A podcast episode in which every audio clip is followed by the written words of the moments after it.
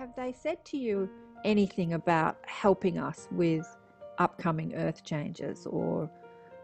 Oh, well, yes, without a doubt. They uh, once we have this reveal, as I said in that short piece there, they're prepared to share their technologies with us to help us develop a sustaining planet, self-sustaining, and uh, uh, to obviously help us as well. You know, as they say, if the we are polluting our planet at the moment, it is dying. We know that. We all know that.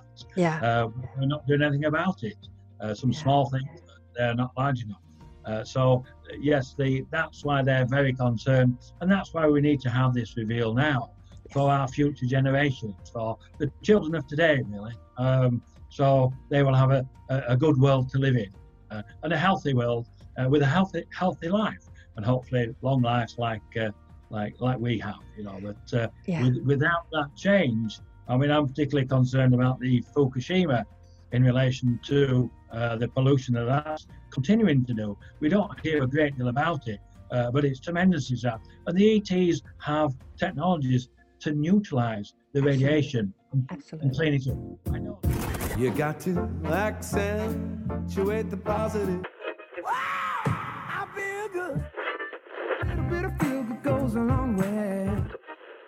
You're listening to Karen Swain, teacher of deliberate creation, accentuating the positive, showing you a way to a better life. accentuating the positive, it's not just fad, it's sanity. Who in their right mind would accentuate anything else? Clap along if you feel like that's what you want to do. Hello and welcome to another show, Accentuating the Positive with Karen Swain. So I've got the beautiful and gorgeous Kevin Briggs back on the show with me today. Welcome again, Kevin. Great to have you back on the show. Thank you, Karen. I appreciate you inviting me back on your show. It's a great honour again to be speaking with you. So, uh, and hopefully we can catch up on uh, some of the things I've been doing. Oh, I know. It's so great. I love your accent. Don't you love his accent? his English accent. He does live in Florida, but he is he's uh, obviously British. So for those of you who haven't seen my other show with him, it wasn't too long ago. It was only a couple of months ago. But uh, I, I, I, you know, we explored your story for about two hours. There's so much to your story, but there's so much more, and there are so many questions I didn't ask you that I wanted to ask.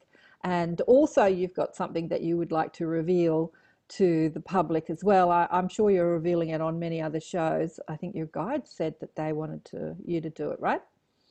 That's correct. Yes, the I know when I spoke to you last time, I'd be been given the date uh, for the reveal, and that's the uh, Council of Eight or the group of eight that I interact with, wanting to reveal themselves to our United Nations.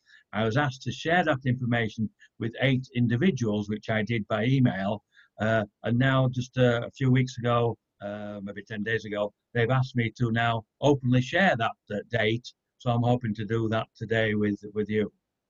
Okay. Well, let me just read quickly your bio and then we'll go into that because I want to know why they've asked you that. So, Kevin Briggs is an author and specializes in consciousness and the connection to ET and UFOs. He's recently published his book titled Spiritual Consciousness A Personal Journey, which I was just saying to Kevin, I haven't read yet. I should have really read it before we had a conversation, but anyway, and covers which covers 56 years of your experiences of ET contact and UFO connections.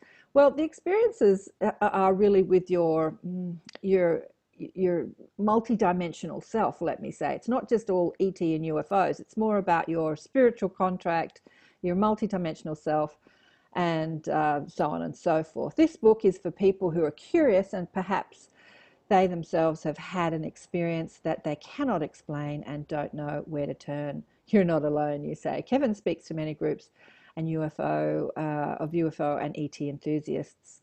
He uh, is eager to hear their interactions and has written articles and, that have been published in Truth magazine. He published his um, book was also mentioned in the Psychic News in the UK. So basically, you were in contact with your guides, your spiritual guides, who are actually non terrestrial physical beings but living in another dimension, and uh, all your life. And we went over this in the last show I did with you. So if you want to review the show, like you met them at seven and then at nine, Yes, they sort was. of. Hey? Yes, I was actually eight years old when I first Eight. met them. I was, as I said before, I was in the uh, uh, bathtub at home, and uh, I felt a change in the vibrational frequency in the room, and two beings appeared to my right hand side. Um, they were slightly elevated off the floor. They were uh, very attractive, both of them. Both had long blonde hair, blue eyes, and a, a tight fitting blue jumpsuit type uh, clothing. They were speaking telepathically to one another, and I understood the conversation. And I can describe briefly what happened. The uh, female said to the male, and I now know their name as I interacted with them all my life. Their names are Ort, O R T, and D, D E E. D said to Ort, who's a male, uh, Is this a boy? And he said, Yes, this is a boy. And then she questioned him and said, Are you sure this is a boy? He says, Yes, I, this is a boy. She said, But look at him, he's small, he's uneducated, he's frightened by our presence. And I was, I was terrified. And uh, there's some other conversation there, and then they left. And I was so frightened. I stayed in the bath. Uh, the water went cold, I was shivering. My mother came to find why I was still in the bath. And uh, uh, I told her about the two beings, and she said it was my imagination. It wasn't. I've been in contact with them all my life, and they've introduced me to other higher conscious beings, and they've educated me about consciousness. Uh, and that's the thread of their education throughout my life. And I think I said before, I wouldn't have spoken out about it. I just enjoyed the interaction, uh, enjoyed the extra uh, knowledge that they gave me. And uh, it wasn't until about three years ago I got up in the middle of the night to go to the bathroom, and I came back into the bedroom. I was just about to snuggle down in the bed, and then uh, there's a bright light outside the window. The uh, the light came in through the bedroom window, lit up the whole room like a myriad of butterflies. Uh, it was just pure white light, and then Ort and Dee materialized at the bottom of the bed.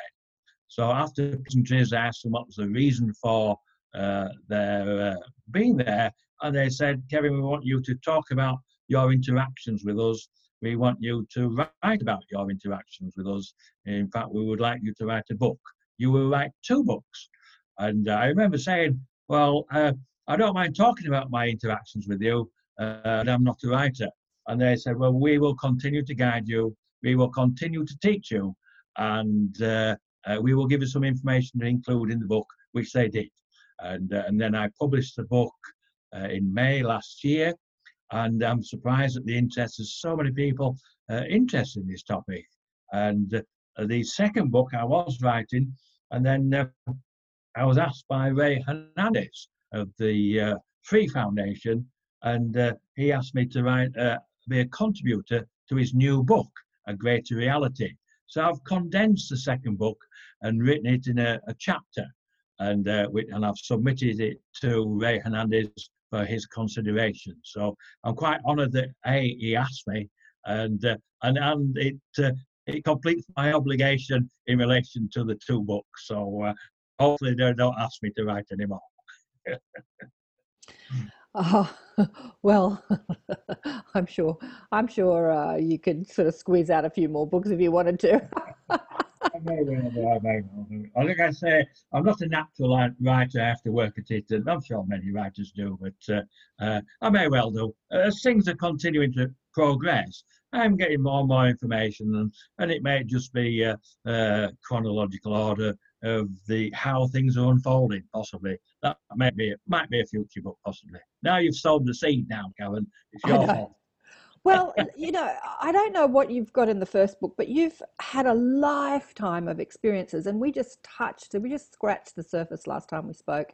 We spoke about you seeing an orb when you were nine, and then after that, you had um, the ability to leave your body at will, and you used to do that and sort of fly behind the bus, and you know, you could telepathically read people's minds, and you could project your consciousness when you wanted to sort of look at which bus stop was more crowded when you were a kid. I mean, there were just so many things that you did with your consciousness as a kid and and uh, even though nobody around you seemed to be doing it or talking about it anyway you seemed to sort of have this life with this expanded consciousness and it was com- completely normal to you which i love because i think that that's where we're all going as a human race we're all expanding our consciousness and we're at one time in history in the future we're all going to be able to do what you've lived but um, so speaking to people like you is you know seeing how it works and uh, what I found fascinating was that you worked as a police officer for so many years in the UK. How many years did you work as a police officer?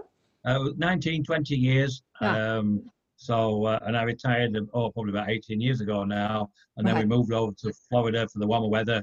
And uh, and I sell real estate here in Florida. So Oh, you uh, still before that, I was a, uh, a, a technician at the uh, University of Leeds. I was there for about 11 years, I think. And then uh, I left to join the police force. I was there for 19, 20 years. And then I came over here and I've been a, a real estate agent for 18 years now. So three varied careers, really. And now, So you- now an author. Now an So- author. now you're an author, so you're still working in real estate. Yes, I still work in real estate. Yes, I, uh, I still I work from home. Uh, I'm self-employed, as it were. I have my license with a broker, and uh, but I work from home. It's uh, uh, very convenient. Uh, I get on the computer in the morning, go through my messages. Uh, if people want to see a house, I show them a house and things. So uh, it's not not like a proper job. Not like a proper job. Well, what I find amazing is you've had such a sort of normal life that's not normal at all, sort of a normal, extraordinary life, and and I, I'm really interested in how your uh, you know abilities you know dovetailed with your normal life. But maybe let's get back to the conversation. We'll talk about that in a minute. You know how being able to project your consciousness and leave your body and read people's minds and and be empathic and all that stuff that we talked about. You call them Yeah, I'm not quite sure where you get reading people's minds from. It was only Ort and Dee that I was able to uh, Read their read their uh, their, Well- their conscious thoughts, shall we say. As for individuals, I, I've never really uh, had that ability. Uh, perhaps if I explored it, I may have it, but uh, I haven't ex- specifically explored that. No. Well, okay, so I'm having a bit of a chat with my mob, and um, they're saying once you've got telepathic ability, you know, reading people's minds is not about reading word for word what people are saying, but you feel, you feel empathically, you feel the vibration they they evoke. So if somebody's saying to you, "Oh, I'm really well, I'm really happy," and really behind the happy smile is like, "Gee, I hate you," or "I hate my life," or "I'm really depressed," or "I want to kill myself," you actually know that, you know, as as so I that's would, like I would go, yes. so that's I, what I I, would call go reading. along with that. I, Yeah. I would agree with that. Yes, yes. Yeah, yeah. So yeah, that's like reading people. So it's a it's a telepathic Okay. ability. A telepathic communi- communication is, you know, we feel the uh, energy component of what people are thinking. It's it's not like the same communication as verbal communication. But let's No. get back to what you want to say because you want to tell people. Uh, so Ort and Dee belonged to a council a, a galactic council. And I was having a bit of a chat to my guides the other day because a lot of people have talked about uh, different galactic councils the Council of 12, the Council of 8, the Council of 9, the Council of 7, the Council of Millions. And I said, um, everyone seems to have a different sort of number on the Galactic Council. And they said to me, this is what they said to me. They said, think about your governance structure on your Earth and where you live. You live in a um, suburb which is governed by a body which is called a council, and there are different councils throughout your city that govern your city. And I said, Oh, yeah, there is. And they said, Same, same. So there are different councils that actually govern. Um, the overseeing of Earth as well as the galactic. There's not one galactic council. I found out recently. So you're in communication with with one of them, and it's a council of eight and they're they have a specific job. Do you want to talk about what they have said to you about what I can do. Yes, I would agree with you with that, Karen. Yes, there are probably many councils and there are different groups speaking with different councils or different individuals. My particular council, there are eight of them, and I've had, as I say, contact with them from the age of eight, and this continues today. Uh, the uh, the group are Ort and Dee, who we've already spoken about, Anna, who's a blue avian type, bird type uh, ET, Zark, he's a small uh, grey, he's a mathematician and engineer, and he designs propulsion systems. And he has a, a small uh, three family offsprings. I don't know what you call them actually, but uh, offsprings, children, or whatever. And then Ra, he's the leader. He's very old. He's Anunnaki. He's also a watcher, he tells me. And then there's Tag. He's a tall grey, and he's responsible for the security in this quadrant of the uh, galaxy, uh, which is tremendous in itself. You know, he also responsible responsible for the uh, uh, security of the Council of Eight themselves. And then there's Chica. He's a, a mantis being, uh, very intelligent, very wise. Um, I don't know a great deal about him. I haven't had a great deal of interaction with him. Other than when I did meet him once, I asked if he was an entomologist, and uh, he wasn't too happy about that. But, but uh, and then the last one will be Orla. She's a tall white, and I believe I think she's an astrobiologist. Um, so the different species uh, representing this quadrant of the of the galaxy. Mm-hmm. Oh, beautiful. So what? So they've been communicating with you. When I say they, the spokespersons, the people for the council have been Ort and Dee, who have been communicating with you. Like, how do they communicate with you, Kevin? Do they communicate just putting thoughts in your head, or do they physically show up every time they chat with you? Right. Well, th- there's different modalities. Obviously, uh, the uh, they do show up physically as well, mm. as they did when I was uh, eight years old in the bathroom, as mm. I, as they did when uh, three years ago in in my bedroom. Uh, I've also seen them sort of just as a, an outline of, of, a physical, but not fully materializing, and then they'll many modalities of contact that they've used, and they've used most of them, including sort of dreams, uh, yes. telepathic communication, which we've spoken about, mm. actually downloads as well, where yep. they'll give you a, an amount of information like they did with the quantum unified field theory. Mm. Uh, and they said to me that I was sat by my pool, and they said they just gave me the information, and they said your scientist's understanding of the quantum unified field theory is correct uh, with the, the four interactions the uh, weak force, the strong force, the electromagnetic force, and the gravitational force. However, there's a fifth interaction, which is consciousness itself. And if you, um, your scientists include consciousness within their own quantum unified field theory, then well, they will have a better understanding of their own quantum unified field oh, theory. And when you receive that information by sat by the pool, yeah. that's a, download, another modality of contact. And on that particular occasion, I asked them for confirmation, which I always do. Uh, that helps validate the information. And uh, I asked them to show me a craft, and a, a, craft appeared immediately. I went inside the house to get my wife Sandy to come and witness the craft.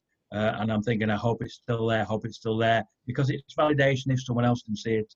And Sandy came out, and then a second craft appeared, then a third, then a fourth. A seven in total appeared, flew silently directly over our heads, moved off at 80 degree angle, and disappeared sequentially as, as they had appeared. So that was confirmation. So, uh, uh, so we've got we've got dreams, telepathic communication, downloads, actually showing us craft.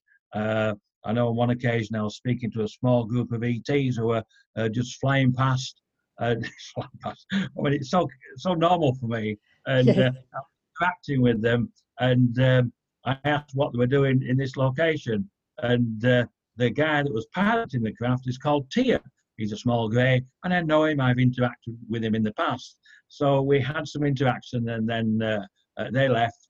And then I went to sit outside to have a coffee with Sandy, and she said she'd. Uh, I think we discussed this last time. With the the rainbow appeared, then under the rainbow, a craft appeared. And then we looked at the time on the photograph that she took, and the it was 8.30. The same time I was speaking with Tia, who was flying the craft, who just deviated from his flight path to come and see where I live.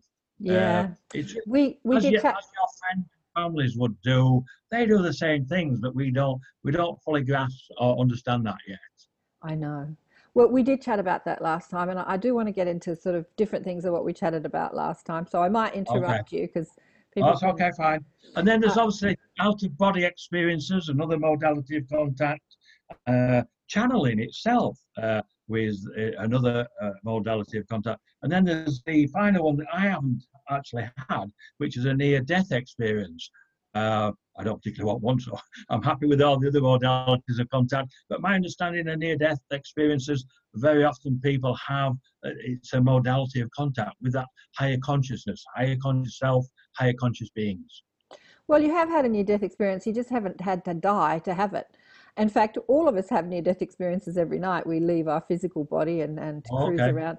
But uh, do we remember that? Because our, our consciousness, the way our consciousness is, doesn't allow us to remember that. You know, what, when we don't expand our um, our field, our consciousness, then we don't have memory of these things, and um, we're not we're not aware anyway. Just like we're not aware of our psychic ability or our empathic ability, we write it off. We get into the logical mind, and we anyway. So I'm going to come back to the message they gave you. So they've given you a message through Ort and Dee, and um, I asked how they communicated with you. So Ort and Dee, since we've spoken, have come to you and said, please share the date of the reveal that they talked about. Uh, how did they communicate with you when they asked you to do that? Okay, that was just uh, telepathic communication. Uh, perhaps if I mention the original, when they gave me the information, and then I can move on to the second part of the message. The mm-hmm. first part of the information I was given actually in February this year, uh, February the 1st, and uh, I was woken up by a large craft above the house with a tremendous noise. And normally they're very quiet, or you'll hear a, a slow hum. And but this woke me up, and I'd only been in bed about an hour and a half. I was in a deep sleep, and I looked at the clock, and it was obviously February the first. It was one one one a.m. Uh, so I, they gave me the message that they wanted to uh, meet with our government's representatives at the United Nations. So I said, what about the time and the date? And they said they will give me that later. So I repeated the message to them. And then as confirmation, I said, if this information is correct, can you turn that street light off that's outside my bathroom in the street? And the street light went out immediately. So that was confirmation. So I went back to bed and then I was woken in the in the morning about quarter to eight by someone jumping on the bed twice physically, and uh, that woke me up. And they gave me the second part of the message, which was the uh, uh, location, the date, and the time. And so I went into the bathroom, I repeated the location, date, and time, and said, if this message is correct, and I've got it uh, a correct understanding, bearing in mind it's now daylight, can you turn that street light on? And the street light came on immediately. So I've got confirmation of the synchronicity at the beginning of the message, and then confirmation by turning the street light off and then turning the street light on. So, and as I said before, I always ask for confirmation uh, in relation to uh, telepathic communications. Now, uh, just only a couple of weeks ago, uh, I was contacted uh, again. I was I'd just woken up, and they gave me a telepathic in, information saying that they now wanted me to share that date and time uh, with uh, uh, anybody that would listen, really. So, uh, so that's what I'm doing. And the actual date is February the 1st. Uh, the time would be uh, 0639, they said. They would show the craft and they would land at the United Nations at 0641. and then, um, but it was dependent on a, a mandate protocol being implemented at the United Nations. Uh, and I know that uh, I contacted the office of Niklas Hedman in December uh, 2017 in relation to a mandate protocol, if there was one in place. And he did reply from his office at that time. He said there was no uh, proposal uh, or mandate proposal or anything in place to receive the extraterrestrials should advanced extraterrestrials wish to communicate with the United Nations. I did then ask how would we implement such a policy, and they replied saying that you would have to get a, uh, uh, a member state to propose that mandate uh, to the UN to be voted upon. Um, so, in light of that, I then contacted the office of Nikki Haley, who was then the US uh, ambassador to the United Nations, outlining what, uh, what the ETs were asking for. I, I didn't receive a, a, reply. I wasn't expecting it to. But again, because they've now given this information again, and we've got February the 1st, uh, 2020 in New York, I've uh, emailed again uh, the office of Niklas Hedman and uh, two of his staff also in Washington. His office is in Vienna.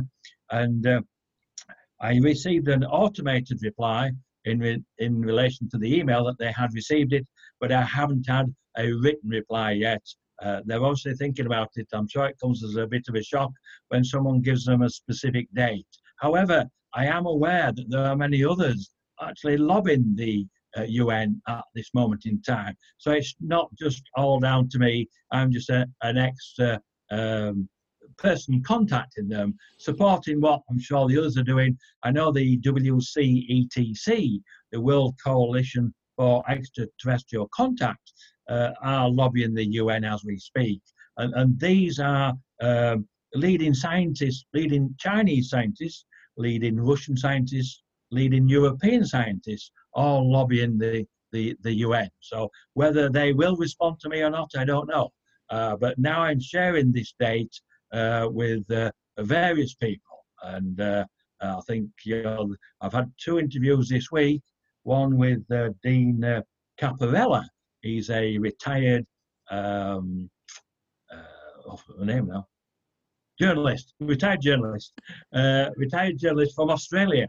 And he's, he's having a, an online aliens revealed live summit and he interviewed me this week along with many others and he's uh, uh, I've given him the dates just as I've given them to you. So the dates will be published and people, everyday people will be seeing these dates now. And what really ha- is happening is it's a co-creation using shared consciousness. The more people that have the information, the more we expand that conscious thought and that's where the energy comes from to create the actual event itself. Well, that's true, absolutely. but you know what I worry about is that so many people over the years have come up with dates for certain things, the end of the world, you know, like the review, and they, it never happens. and uh, so I'm wondering, you know, if the reveal, and I want to ask you a million questions about the reveal, if the reveal doesn't happen, does that negate everything that you've ever said? Uh, you know, like what happens if it doesn't happen? Um, what happens? Okay, okay, very good, very good question. I um, uh, they have tried this in the past. In 2010, yeah. they were given the exact same information by a guy called Stanley Fulham. He's passed over now. Uh, there were some uh, sightings at the time, but there was no full reveal, I don't think. Uh, but they have tried this in the past and failed. But people still continue to move forward to towards this reveal, and I'm part of that. I'm part of that journey, part of that story. If I relate a, a recent incident to you, uh, um, they always give me more information at a time when I'm not expecting it in one of these modalities of contact that I've explained. Sandy and I were in New York recently on a short vacation, uh, just to get away for four days. And uh, uh, on one of the evenings, we were getting ready to go out for an evening meal, and Sandy was getting ready. I was reading my, uh, looking at my phone and reading an article by Dr. Joseph Burkes. And it was an article about experiencers who've had a dream where they see uh, multiple craft over multiple cities globally. Now, I've had that dream three times in my life because every time I wake up, I'm very disappointed it was a dream. Uh, so I made a comment on the on the post. I put, uh, turned my phone off, put my phone down, and uh, I looked out of the window in the hotel, and between two skyscrapers, I could see the tops of the trees of Central Park. Fifteen UFOs appeared uh, immediately as I looked out the window. They moved into a form of pattern. They disappeared. They reappeared and formed another pattern there was no question in my mind that it was a precursor uh, to the reveal itself. And it was also confirmation of Dr. Joseph Burkes' post.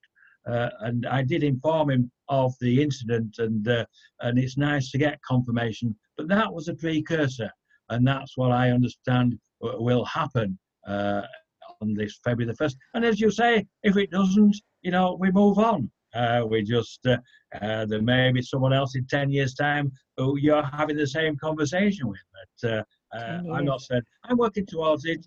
I'm very confident in the information. I know there are those in the government that want the full reveal, the full disclosure, but there are also those in the government that do not want it. Uh, and out, powerful people outside of the government who do not want it. So uh, it, it's not an easy transition, and we as experiencers are here to assist with that transition. Yes. Um, you know, there's lots of speculation on the internet with lots of different people talking about what the ramifications are if uh, the reality of uh, extraterrestrial life, um, you know, contacting or being a part of the human experience some say, you know, the downfall of religion, and you know, it's just like so many speculate. I wonder, you know, I wonder if it's going to be that um, extreme. Well, they, uh, they, they they do believe in God as we do. Uh, yeah, but not religion. But but let me just ask. no, But let me but- ask you. Let me ask you. Um, when you say they're going to, you know, bring a ship and reveal, you actually have spoken about it uh, through a channeling. You know, you channeled Ra, who's one of the uh, dudes on your council, and I want to chat to you about Ra because I'm interested in him. And um, it said that they're going to be outside and then the ship's going to land and, and people are going to come out of the ship and shake hands with you like where is the UN is the UN in Washington? Is there like a office that is the UN Well, the the main headquarters are in uh, New York, it's in New York. Uh, just yeah, just near Manhattan. Uh, they they obviously the main office for the Outer Space Affairs Committee, which Niklas Hedman is the chairman, is in Vienna, and then there's officers of the, the Outer Space Affairs Committee in Washington D.C. So uh, um, they're they're obviously spread about a bit, you know. I thought there was something in The Hague as well but um, so where is this going to happen Kevin you know if if if if a, if a if Well, a, they tell me it's, it's going to happen in New York. in New York in New York at the uh, UN head, headquarters. And I say it is dependent on this mandate protocol being implemented.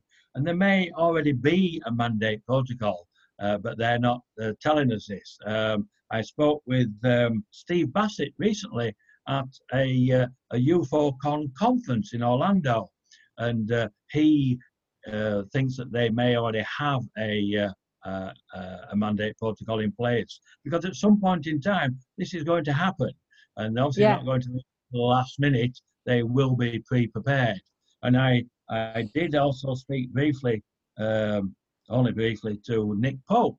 And my understanding now is that nick pope has a mandate protocol already drawn up which he can present to the united nations. And i'm sure there are others that uh, uh, as i say are already lobbying. And uh, in fact, I have a letter here, uh, which I'm possibly going to send. I haven't decided yet, but uh, um, there there are many people lobbying. So it's not just me. It's probably me that's speaking out about the date, uh, which is uh, a huge responsibility, I suppose. Uh, but uh, um, I'm happy doing it because I'm confident in the contact uh, all my life. Uh, and I'm confident, as I said, with all the modalities of contact as well and I can communicate with them anytime I wish, uh, and they uh, continue to give me. And in fact, it was quite interesting. Uh, the other day, I said, "Right now, I've got this information. I need to get this date out. Uh, who am I going to contact?" And then I got an email from Dean uh, Caparella uh, wanting me to be interviewed for his uh, Aliens Revealed online. It's already planned for us in relation to. Um, uh, and they don't give everybody all the information. We have little pieces of the jigsaw. I think that's to protect individuals. So uh, not one individual is important in any of this. We all have that small piece, and if that one small piece disappears, it doesn't matter. You can still see the whole picture of the jigsaw. And I think they do that on purpose uh, to protect us. Okay, so let's get into the details of this. If this does happen, if all those protocols get in place and everything sort of runs smoothly, unlike what happened 10 years ago, where obviously it was thwarted by whoever or whatever, um, what's going to happen? So a craft is going to turn up in New York over the United Nations. One craft, two craft, a fleet of crafts? Right, well, okay, well, the initial information I was given uh, was that uh, one craft uh, would land at the United Nations. But again, that is dependent on it already being uh, arranged from the UN side as well. I suspect that may not happen. I suspect that if that doesn't happen and there isn't a mandate protocol in place, then there will be a mass sighting over New York. Uh, and that was a precursor that I saw. That would then make uh, have the our government's representative understand that the ETs are communicating with some people here, and there is a direct link to them. So if they decide to completely ignore it, and then uh, we, uh, those of us in New York, on that date, if there's a, a mass sighting, that will be confirmation. And be, I, I say I'm very confident because of the precursor of the sighting that they showed me. So I will be there in New York on Are you? The 4th weekend. I'm Are you going up? the weekend away. She's not too happy about it because she hates the cold weather and the snow. But uh, I'm going to buy some. Well, I won't be there. I'll be here in the sun. I'll be on the beach. anyway, I'll look up while I'm on the beach. I'm going to be obviously 24 hours in front of you. So, Yeah. uh, so It'll be interesting to see. And as I say, it, it, it's quite a good uh, plan, really. I suppose that they've uh, they've learnt from their mistakes in the past in dealing with our uh, government's representatives or what they want to do. So they're they're now uh, trying to do the disclosure through the people. Uh, yeah, absolutely. You know, you know I, what, what's coming to mind is for those who believe no evidence is necessary, for those who don't believe no evidence um, Enough. is enough. Yeah, exactly. And Yeah. so, you know, you look on the internet. I talk to my brothers who are so into sci-fi. I've talked about this on the show before. They're such galactic beings, and they totally don't believe in this stuff because, you know, they're they're um, a product of the social conditioning. So my brother, older one, I've got a few. Um, he just watches sci-fi all the time, and I said to him maybe a year or so ago, you know, do you believe in aliens? And he goes, yeah, yeah. I said, and I said, well, do do you believe that they're here with it? And he said, oh, I believe in aliens. I just don't believe that they could reach planet Earth. That's his that's his logic, right? And so he's thinking that aliens have the same propulsion system as humans, you know, that they have to be in a jet rocket and it would take them 15 million thousand years to get here from wherever they come. You know, he's not really kind of looked into the new physics and bending time. And I think he sees all that as sci fi Hollywood. He doesn't see that as actual reality and and so um, you know I, I, and I've had another discussion with another brother. Which what would you think if a, a aliens you know landed? He said, "Oh, that'd be really cool." I he said, "But that's not going to happen." That you know, he just doesn't believe. So they're products of the social conditioning. So I wonder, you know, how you break that social conditioning en masse. You know, there are obviously millions of people on the across the world that have contact and believe and like you have had experiences. I don't think millions are exactly like you. I think you're pretty unique but i mean there's plenty like you. And um, people like me i communicate with them telepathically too. Or chat chat away to them and um, i haven't seen them physically which i'm really envious of. I wish they'd show up in my house and i could see them physically they say to me oh god you don't need that. You can see us with your third eye. And i they say it's much easier for us to um, you know reveal ourselves in your third eye than it is physically. It's a bit more you know, effort for them. But I, I wonder you know i i just can't see them landing on the white house lawn or landing at the un i don't even know if there's a space for them I to did ask them that question. I did ask them that question. Why don't you just land on the White House lawn or land in, in Moscow at the Kremlin? And uh, they said it would be seen as a as an invasion, and we don't want that. We want well to exactly as ambassadors, and as you would invite your ambassadors from, say, Russia, China, Germany, Europe. Um, uh, we want to be invited uh, and have this protocol in place to receive us. So uh, that, that makes sense. That makes sense. I think so. We'll uh, we'll wait and see. But I think I spoke last time.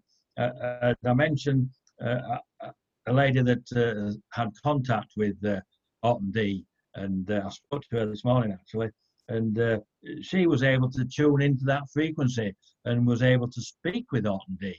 And she's one of the uh, people that's going to be interviewed. I found out the other day uh, by Dean uh, Caparella, and so that's an amazing thing. And I'm aware of uh, three others that he's interviewing who have contact with the uh, uh, Council of Eight as well. So, in fact, there's three good friends of mine uh, who are going to be, well, no, three good friends, two are going to be interviewed. I'm not certain about the third one, but uh, uh, Kathleen Marden, who's well known within the uh, UFO industry, and she's a prolific writer on the subject.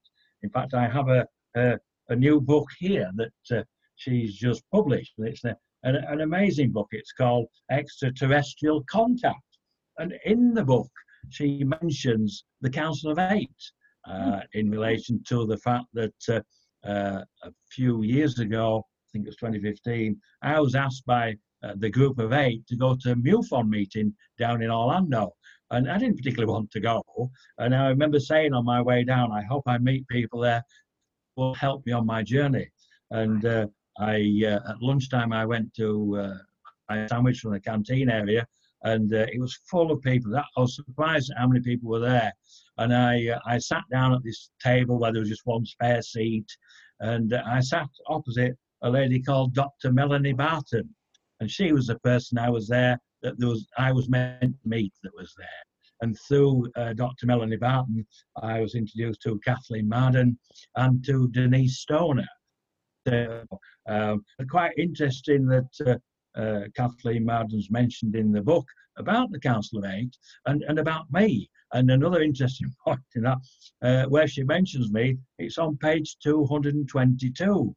and these two, these two keep coming up all the time uh, in relation to uh, February the 1st, which is 2 1 2020, which is 222. Uh, and I'm sure there's some significance here in relation to some synchronicity with these numbers. I did, a friend of mine did ask her, uh, did she put my name on page 20, uh, 222 on purpose? And she said no. It, obviously, the publisher just put it there. So, but you know, it's a simple synchronicity, but I, I think I think it is there. But then the, the group of us, the four of us, Dr. Melanie Barton, uh, Denise Stoner, and uh, Kathleen Marden, we met at my house uh, once a month and I did a channel and uh, gave the information directly from the Council of Eight in relation to what they're wanting to do. So, uh, and I've included some of those in the contribution I've given to the chapter for Rey Hernandez's book. So, and I think Kathy Marden's going to publish some of them. She's writing a new book at the moment, and I think she's going to put some in there as well. Uh, they're very important uh, pieces of information in relation to the, the Council of Eight. So, uh, uh, and I'm aware of three or four others that have direct contact with the Council of Eight. I'm not going to mention their names at this moment in time, but uh, I have confirmation myself that I've been given. So uh, it's, I'm not on my own, as it were. Um, you know, there are many people moving forward. Mm. Well, I would love to see it happen, Kevin. I'm a little bit skeptical about it, only in that I don't know if human consciousness is ready for it. And I don't think it's the mass consciousness that is not ready for it. I think it's the it's the controlling, uh, you know, governance of our of our world. I don't think they're ready for it because I don't think they're ready to, to give up control, really. And uh, I think that you know having this reveal in that it becomes very public and it goes across the planet, you know, like um, would really um, you know, get them, at, it would tilt their balance of control. So anyway, we'll wait and see. It would be a good thing, I think. Uh, but um, there have been mass sightings all over the world by hundreds of people, and that hasn't actually made any difference because, as I said to you before, the people that don't believe nothing, no evidence will change their mind, and they just write it off as um, I don't know, lights in the sky, flares, something. That is, that is, uh, that is quite true, but let me tell you a brief story about a good friend of mine, uh, uh, Mash, his name, and I'm sure he won't mind me mentioning it. I might do, I don't know. but he is a good friend.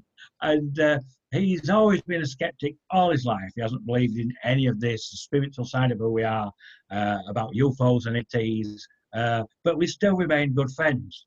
And yeah, I think I've got a few friends I like that. Just thought I was just a little bit odd, you know. So, and I remember last last year, was it this? I don't know, this year, last year. They come over every year on vacation, sometimes twice a year, and uh, we were all sat out by the pool.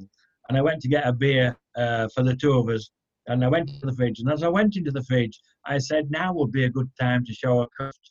I came back, I sat down by the pool, opened his bottle, gave it to him, and I had my bottle. And then his wife was there, and Sandy, my wife. And then a craft appeared, and it shot across the back of our property in a movement that couldn't be done by an aircraft, within about five or six hundred feet of where we were sat. And uh, we all saw it quite clearly. It moved three or four times to the left, then shot up, and then shot up vertically, and just disappeared into space. And his face was just you know, what's what's this? They didn't know what to say. Uh, but obviously, because we all saw it, so that uh, opened his mind to some degree. And then later on, I don't know if it was the same vacation or not, but we had a full blood red moon, and his wife was taking a photograph outside our house, at the front of the house, of the full blood red moon. And uh, she took a photograph. On the photograph, when they developed it, there was five orbs, five large orbs. And the orbs, I'm sure you're aware, of portals. They're at a higher vibrational frequency, and very often we don't see them with our naked eye.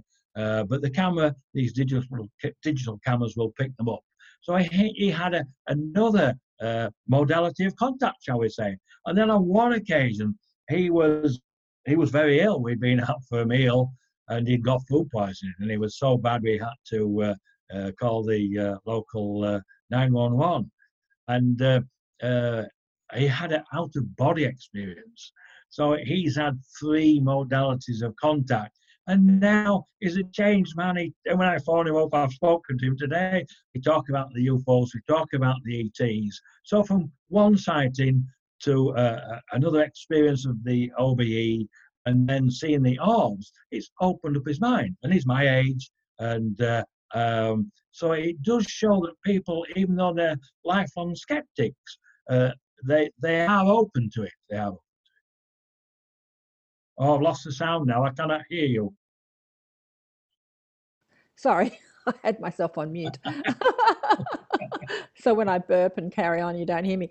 Yeah, I, I agree. I agree. Look, I've had many people on the show who have been ardent skeptics who've had spiritual or consciousness awakenings and, and have completely done a 180 turn, turnaround in their belief system about who we are and what we're all doing here on earth. But I'm talking about en masse, like you're talking about a reveal that would be obviously on news all over the world that you know that ETs are real and they're here and they're talking to us. I, I, mean, that would have quite a profound effect on the whole world because the reveal has been happening for decades, centuries. I don't know, as long as time. The I don't know. The Egyptians seem to sort of like hang out with. Um, bird-headed beings they've got them written all over their walls you know we just see it as myth and fantasy but they knew it as their reality so it's really extraordinary. But we're in this time and in this sort of mind frame, and yes, it, it would be interesting. Well, perhaps perhaps they have chosen New York because the New York people uh, are very formidable, and uh, I think that they will be able to absorb this. There are strong people that live in New York, and uh, I think that they've chosen New York probably for that particular reason.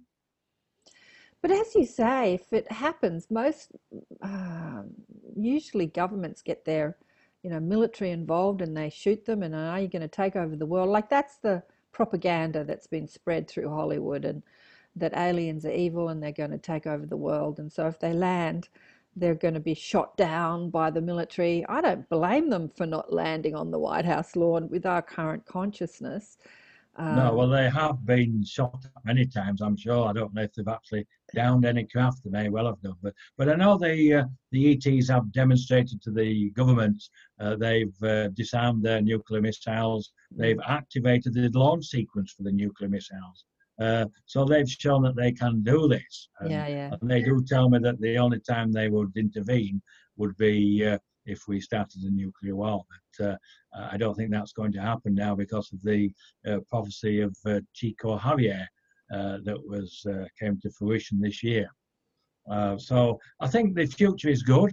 Um, I'm hoping this reveal will happen, and if it doesn't, then we continue on. I continue my journey. Um, as I said before, I'm enjoying my physical. I've now got a new lease of life. I thought I was I was winding down until uh, Ort and Dee materialized in my bedroom and asked me to do this. And it just seems to keep growing and growing and growing. So, and now uh, you're busier than ever. Yeah, see, like as you said, I think again it's your fault, Karen. You told me I was going to be busy. I did. I'm very busy now, but, uh, uh, but it's, it's all in a, you know it's a good cause, and clearly they've educated me uh, to be at this position, and, and nice to see like uh, you know my friends uh, uh, Kathy, Melanie, and Denise uh, um, sharing the, the, the journey in relation to the communication uh, with the the Council of Eight. You know, so. Uh, uh, and as I say, there are others now, and I'm sure there may be many, many more that they're contacting, uh, but people are probably waiting to speak out, or they haven't been asked to speak out yet. Yeah. And we don't know how many people actually work within the UN who oh, are experienced well, there are plenty. Yeah, there I'm are sure plenty. And and I've been told that there are plenty of people that work in the UN that have open communication with ETs and know about everything, but they haven't Right. spoken out publicly. But they, but they, yeah. I mean, it's, it's very difficult to if you have a, a, a very responsible position or a responsible job you've got responsibilities responsibilities to your family and uh, you cannot be speaking out about these things i can uh, and that's probably why they chose me and probably why they asked me three years ago to start this particular journey. Well, Uh, yeah, yeah, you can now, and, and this is what I wanted to go into on this um, in this conversation with you. Sorry, my tea digesting. Uh, Because you know, you talk about your friend who was very skeptical, but that doesn't matter. You're great mates, and you get together and you hang out. Like that would have been your whole life, especially working as a policeman. You really, except for Sandy, your wife, and maybe a couple of other people, nobody has ever really known who you are. They've really just experienced the third dimensional sort of face of Kevin, who was the officer or, you know, the police officer and the That's right. husband and and the father and so on and so forth. But they never really knew you, never really knew you because you didn't reveal anything to the public.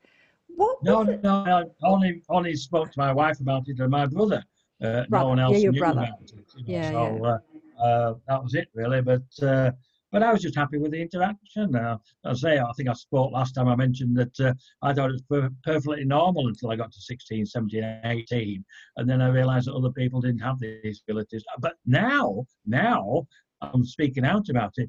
Uh, quite a few people are contacting me. I had a, a gentleman yesterday or the day before, 63 years old. He mirror images my uh, experiences Really? and uh, yeah, it's just amazing. And I've had several others that had uh, different modalities of contact, uh, uh, near-death experiences that have contacted me, and but they they've never spoken out about it because our society doesn't allow us to do that. Uh, It does just- now. It does now. Yes, we are speaking out, and the more that that do speak out, the more that will speak out. The more that uh, do, the more that will. Absolutely. Second wavers, as Susie talked about, we talked about Yeah. that on the, the second wavers. The job of the second wavers is to live a life and have these experiences and then to talk about it, like to talk about their life experiences. So, how did it, how was it for you as a police officer? So, let's have a look at you as a police officer. You have the ability to leave your body, to project your consciousness. Like, did you use those abilities inside your work? Like I, you talked about as a little kid, you know, when you were going to school or when you're, or maybe as a young adult, you'd go and then to the end of your gate and then you'd think, I wonder which bus stop is busier. And you'd project your consciousness and go and have a look. And you go, okay, that one's not as busy. I'll walk there. So that was one little story. Are there other, how else did you use it? Well, I, I did. I remember one person when he went missing one day, and uh, Yeah. I thought perhaps I can find him. Perhaps I can use my psychic abilities to find him. Exactly. but I, I was totally useless at it. No. Oh, really? yeah, I just couldn't do it. I didn't find him. He was he was found. He'd been uh, uh, walking home, and I don't know. He'd had a heart attack, and he'd fallen over a wall. And uh, but yeah, I I tried to see if I could use my abilities, but they were uh, I wasn't able to. No, but uh, I know others that have, but I wasn't able to do that. But again, uh, perhaps you know, you I did mention it once to a friend of mine, a colleague, and. Uh, mentioned it to someone else, and there was a bit of ridicule that went round for a short bit of time, but then it was forgotten. So it wasn't something we could really speak about at that time. And they may not have allowed me or uh, uh, to do that because they didn't want me to be uh, exposed, shall we say, at that time in relation because they already had a, a higher journey for me, which uh, I'm, I'm completing today. Yeah, you're doing now. I don't know, that's just an assumption. But I did try to use my psychic abilities, but they didn't work. So uh, I'm a failed psychic from that point of view. But I can speak to extraterrestrials, I can speak to deceased people.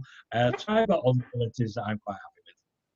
So you never sort of use them in your daily life as a real estate agent or a, or, or a Oh, yes. police yes, I've used them all my life. If I need something, I ask, and I usually uh, receive it. Sometimes say I'm running short of uh, properties for listings for sale. I'll say to my guys, I could really do with a, another couple of listings. I need another couple of closings before the end of the year.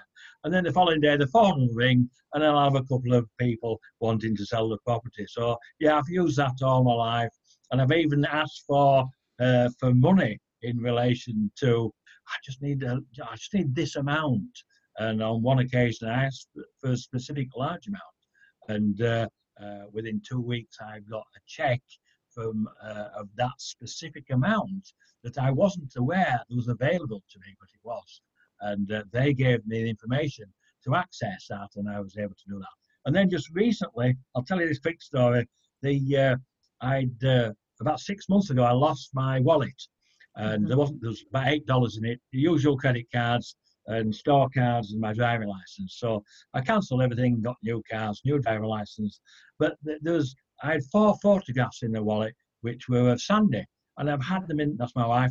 And I'd had them in my wallet for about 35 years. These little small photographs, the ones they used to take in the booths and things like that. Yeah, yeah. And so I was disappointed that I'd lost those.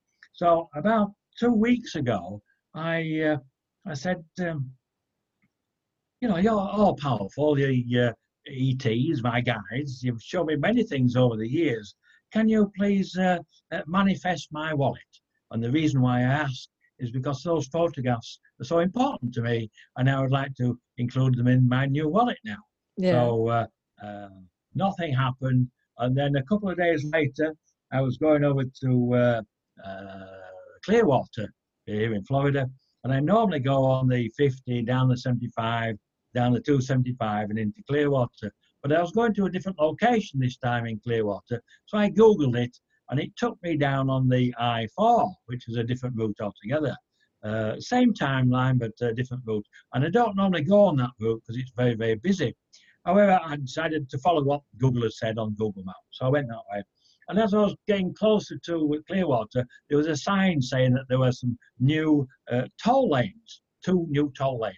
And I thought, oh, I wasn't aware of that, but I have a transponder in my car. I'll get it out and put it out on the dash just in case I need it. So I lifted up the uh, center console and felt for the transponder wallet. I felt my wallet there. I thought, there's a wallet here. I don't believe that. I couldn't take it out and check it because I was driving. The traffic was very busy. I got to my destination. I lifted the center console. I took out the wallet, and uh, uh, it was my wallet. Uh, even the eight dollars was still there. All the cards. Now the center console, I checked in there when I'd lost the wallet. Sandy had checked in there. I'd actually cleaned it out, and uh, I took out a couple of cables that I keep in there when we went to New York. Uh, and it, it, certainly was not there. Now, whether they took the wallet in the first place or not, I don't know. Whether I did lose it, I thought I'd lost it in a local store. Um, but to ask for it back and for it to manifest in the center console in my vehicle, that's an amazing thing. So, yes, I do ask, and I've used that all my life. So, uh, if I need some help some, with achieving something, I will ask, and you'll be surprised I mean, the, the wallet did surprise me. I must Yeah. admit.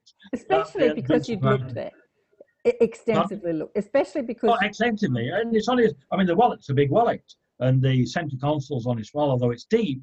Uh, it's very small, and Sandy being in the center console when we we go traveling on the local turnpike, we just reach in there, and uh, and I say I've been in there two or three times, and it, it definitely wasn't there. So that's the the.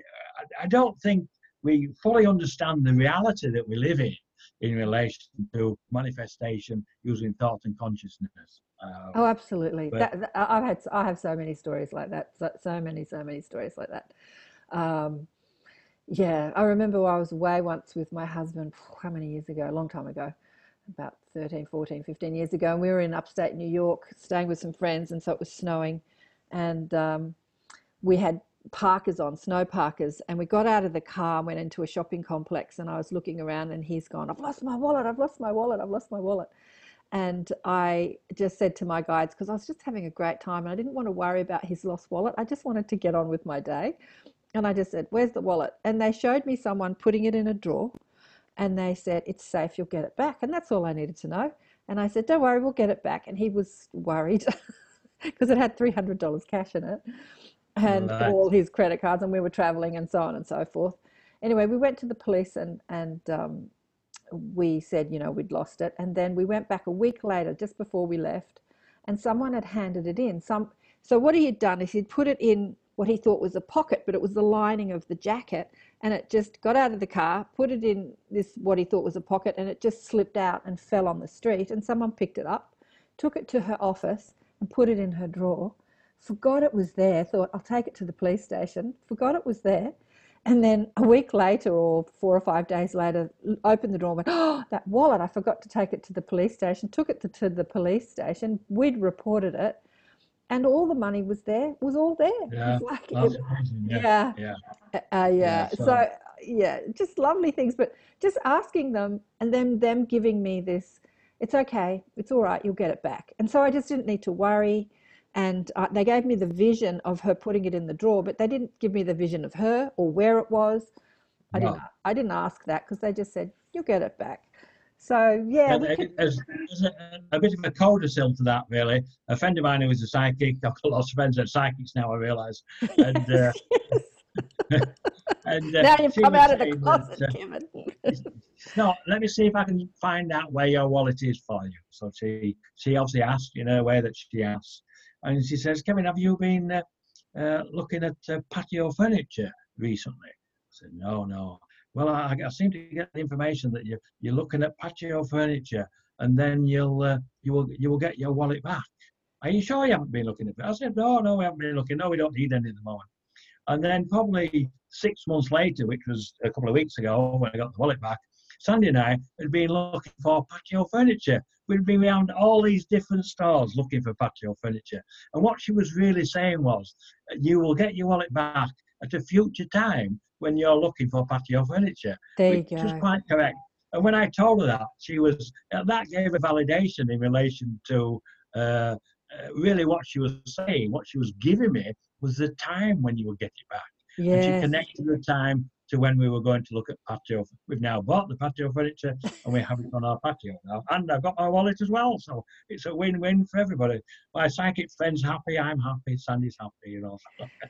So when you were before you came out of the psychic closet, ET closet, uh, did you have uh, any discussions with anyone in your life about psychic ability and consciousness and telepathic communication down it? Did you, or did you just live a really normal life and keep it all to yourself except for Sandy and your brother?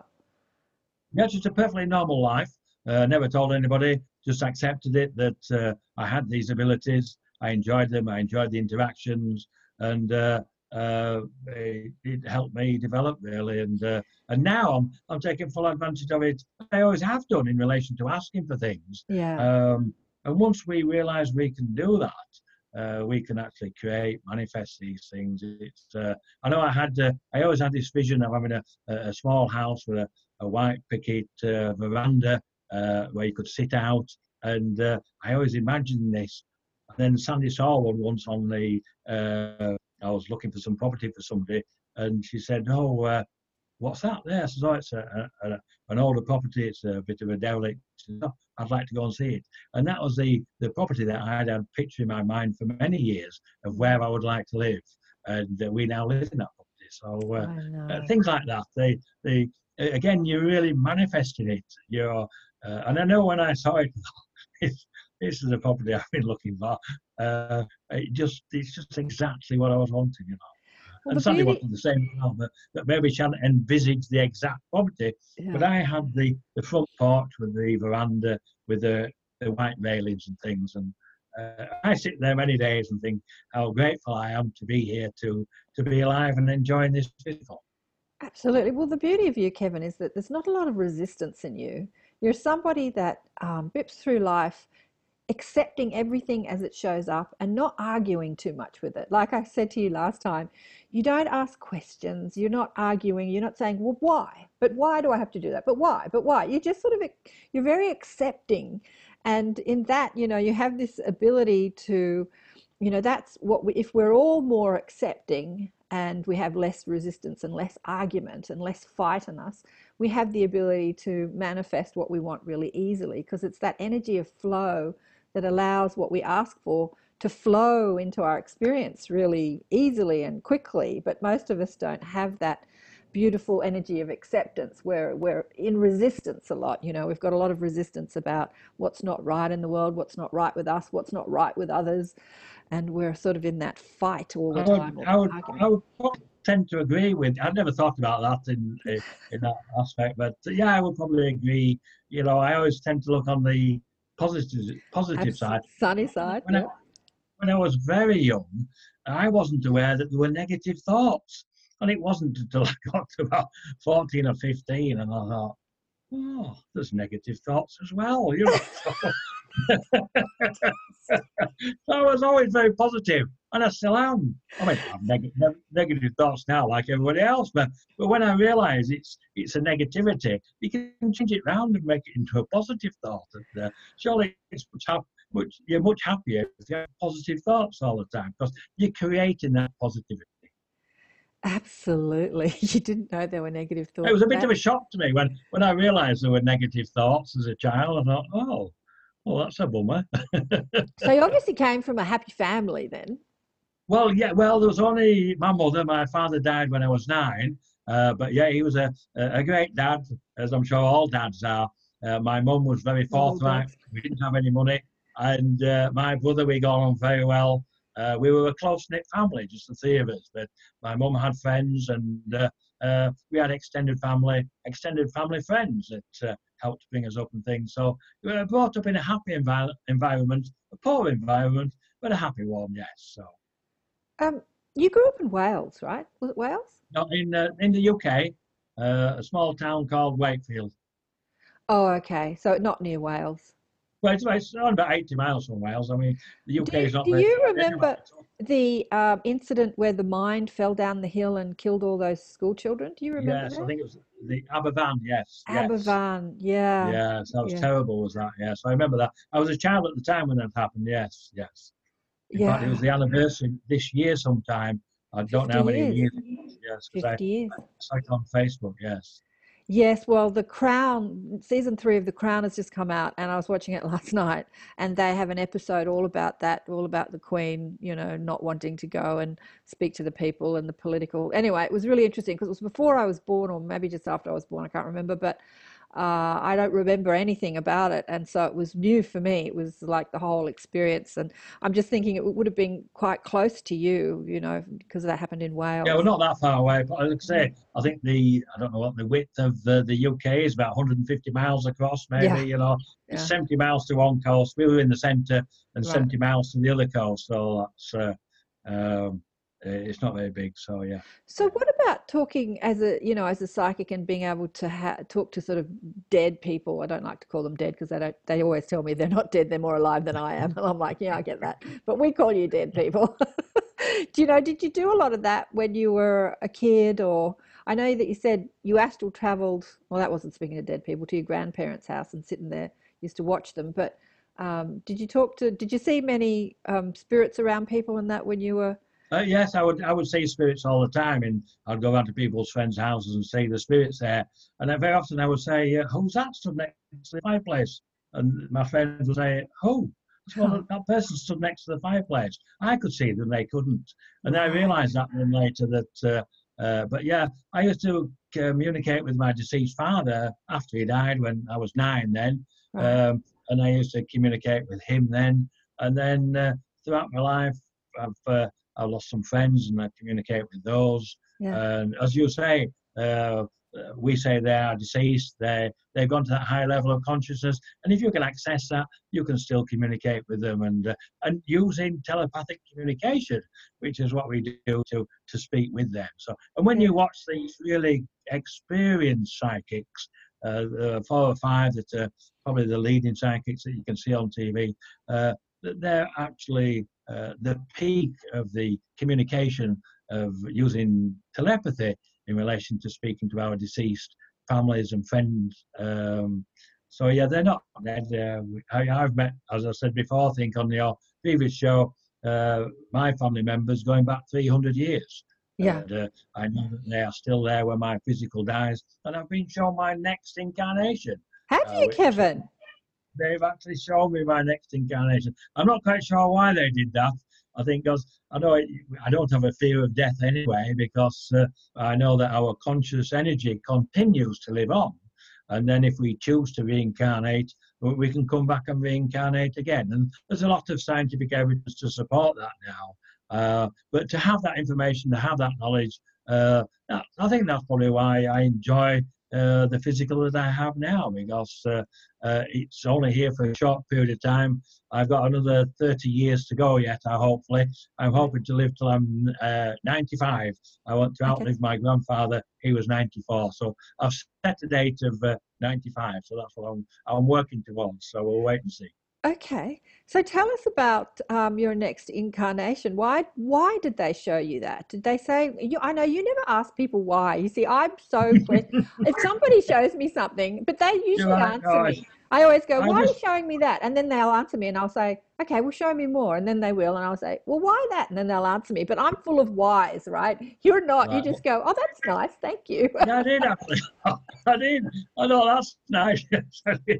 yeah, I like that. Oh, yes, yes. Well, that's fact, nice, thank you. I've tried to access it now to see what it's like, you know, but uh, uh, I have accessed, uh, accessed a small part of it, but uh, but yeah, I don't know why. I should have. You don't know why. But, uh, uh, if so I'm quite looking forward to it. so, how far in the future is it? So, obviously, when you say your next incarnation, you mean your, and I'm going to say next because they happen simultaneously, but your future incarnation on this planet. They've shown you your future. Yes, on this planet. Yes, it was. A, I was on the actual uh, part that showed me. I was on vacation in Brazil with a group of friends, and okay. uh, uh, that was a. Uh, it was quite interesting because there was a one of these large uh, parades, and there was a, uh, a, the leading of the parade was a very beautiful woman, and I thought oh, she's beautiful. I'll have to get to know her. Okay, so I, I so you were a male in this incarnation. Yeah, it's a male thing, you know. Unless you were a woman who was anyway, who was a gay I woman. Did I did get to meet her. I did get to know her, and then uh, we arranged to meet at a hotel. But what I found out later, the it was Sandy reincarnated uh, as another female, which was quite interesting. I think. Uh, I have heard of people. I know of a couple of people who remember their past incarnations, and then they reincarnate reincarnate again, and they both remember that they were together. And I've also met people who uh, reincarnate and one of the partners will remember that they were together and the other one doesn't. So it was quite interesting the fact I don't know if Sam would be happy spending another 65 years with me or not. but, I'm sure she would. But listen, how far in the future is it? Like, I don't know. Again, I didn't ask that question. You don't, don't ask questions. okay, so, so when next you, time something. But when you saw the vision, when they showed you the vision, were you looking much like uh, today? Like, what were you wearing? Yes, I would say probably almost an, an instant reincarnation. I was about 20, early 20s. I was, I say, on vacation with a group of uh, uh, male friends, and we were in Brazil. And uh, uh but yes, uh, uh, not too long. So probably when I die at 95, I'll probably come back uh, you know, a few months later, possibly. Okay, 60, 70. I don't know. I don't know. It's 90. all uh, it's all conjecture, isn't it? So we could be looking 50, 60 years into the future, and God, anything can happen in 50, 60 years in the future. So let's just say you die at 95, which is like 65, 75, 85. That's 30 years away, and uh, and then you're about 20. That's another couple of years. That's about 50 years in the future if you if you reincarnated back immediately. That's that's to say. So um, interesting because lots of people say, you know, I'm never coming back to this planet. This is a prison planet. This is so dense. It's so horrible. I think I spoke about this because I just love your positive attitude. You're just so accepting and loving and happy and happy to be here, even though you know you're not from here, that you've, you know, you're from somewhere else. You're so happy to be here. So you're not victimized by being human and all the, the struggles that humans go through. And, uh, and you're happy to come back. And so many people are not happy to come back because they think that this is such a horrible place to be. It's so hard, you know, so challenging with the density. But I often think about, you know, if we do come back to planet Earth, we could come back in 50, 100 years in the future, uh, 1,000 years in the future, and it would be a very different place. And obviously, if we're going through a shift now and we're evolving and expanding, in 50 years, I mean, I've been involved in this for, uh, you know, my whole life, but I've been actively involved for over 30 years. I've seen huge expansion happen in the collective and in consciousness and, and continue to. So if I'm seeing the acceleration now, imagine in 50 years, you know, where who knows? Yes, I, I would agree with that.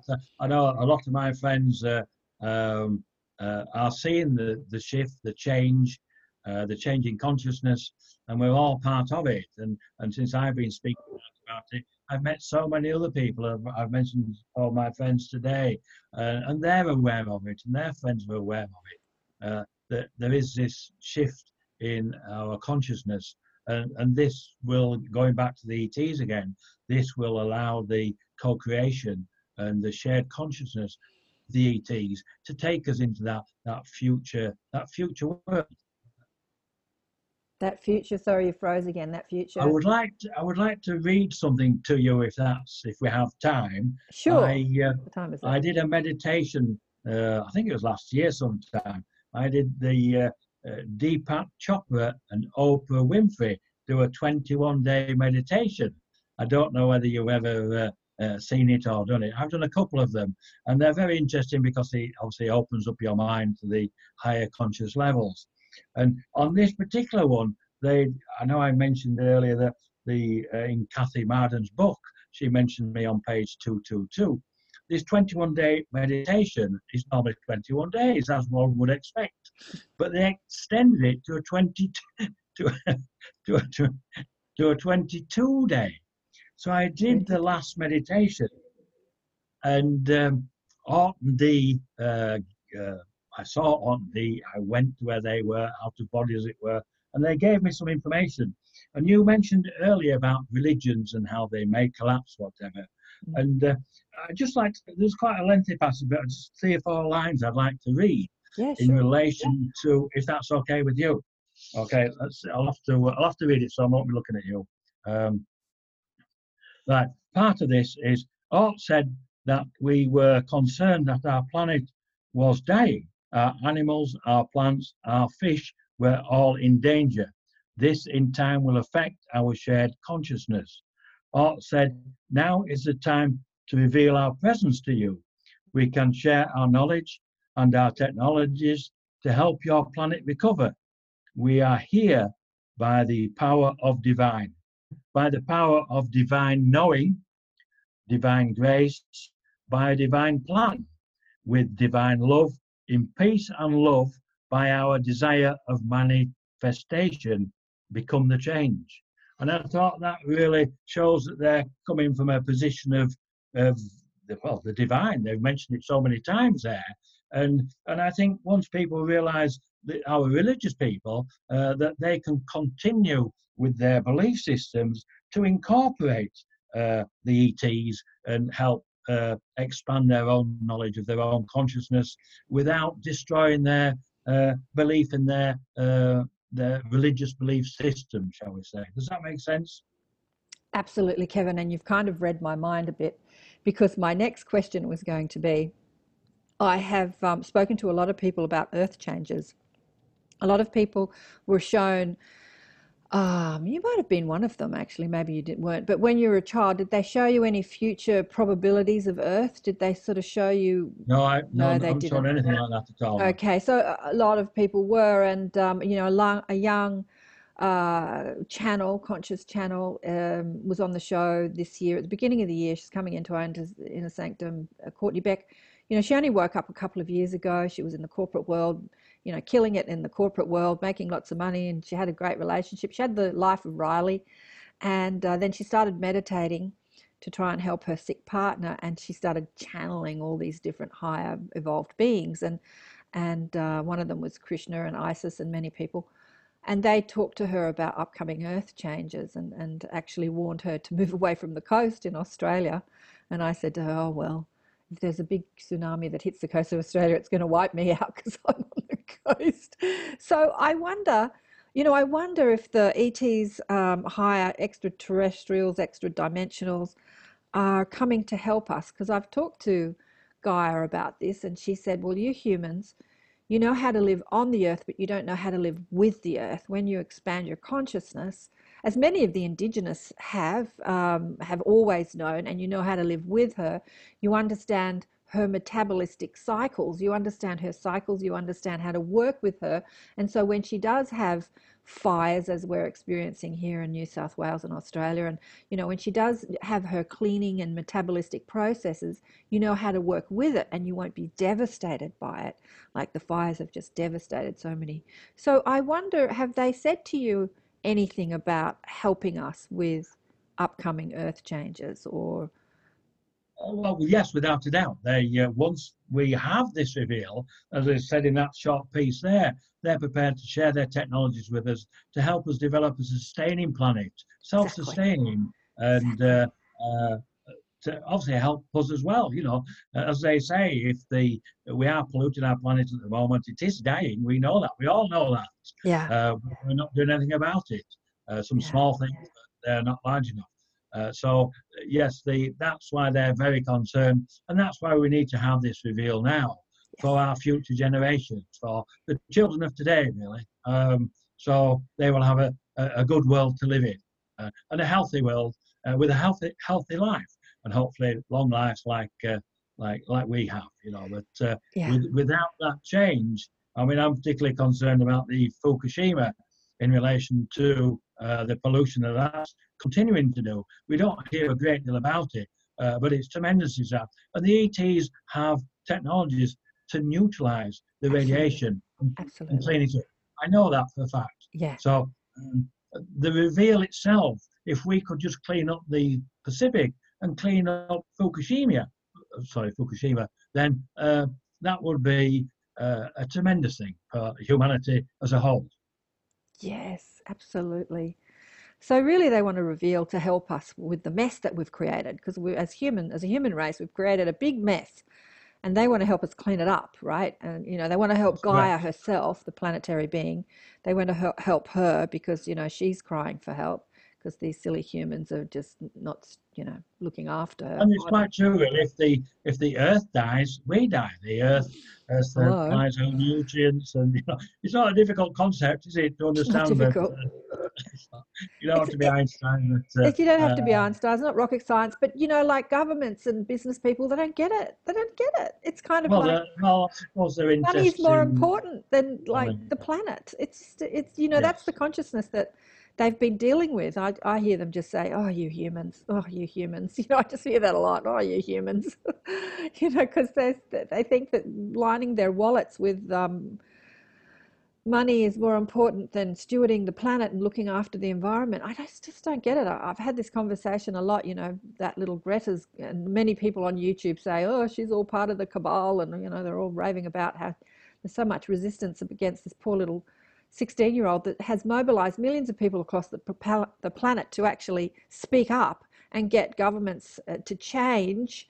And I'm thinking, are they changing? Are they listening? Is anything happening? You know, like millions of people are mobilized all over the planet saying, do something about climate change. Is that actually having an effect on policy and business? Are businesses changing?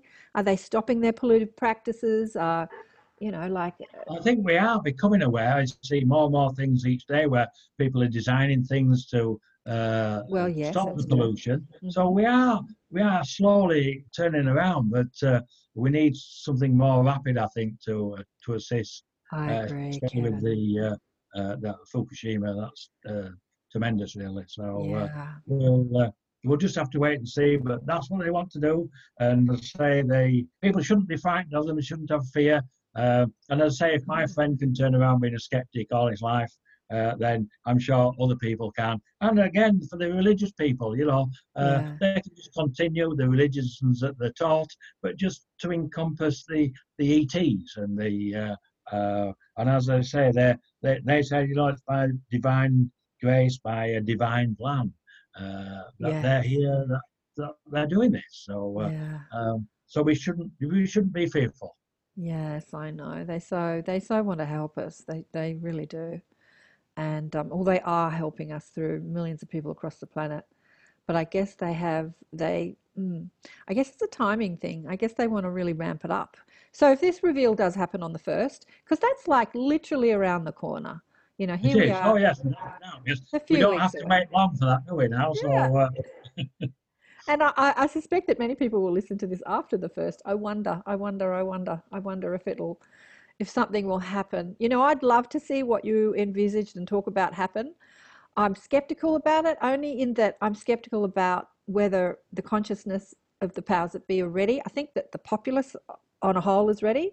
I just don't know if the controlling powers are ready to let go of control, but I'd love to I think. I would agree with you. I think that is the key. It's Mm, our politicians, and our politicians will have to change. They will have to start Mm. working for the people instead Yeah. of working for themselves. You know, so Instead of working for business. have- I'm sure we have many good politicians, Oh, yeah. and uh, um, you know, we and the ones that uh, uh, are just in it for themselves, they will have to move to one side. And the genuine politicians, who are very good politicians, I'm sure, will help uh, in the transition uh, to uh, our, our new understanding of consciousness and uh, our place in the new galactic uh, community, really. So. Yeah. Uh, It'll be exciting times. I'm sure there'll be lots of ups and downs and upheavals and uh, possibly Yes. fighting for power and things. But uh, Yes. uh, I'm sure we'll come out the other end. I'm sure that uh, in 50 years' time, we will have the planet that we should have, which is self sustaining, uh, where w- wealth is shared, and we all have a home to live in, we have food, we have clean water, and we're happy as a species knowing that we're part of a, larger galactic uh, family. Yeah, absolutely. Oh, I had a million questions lined up and they've just all dropped out of my head.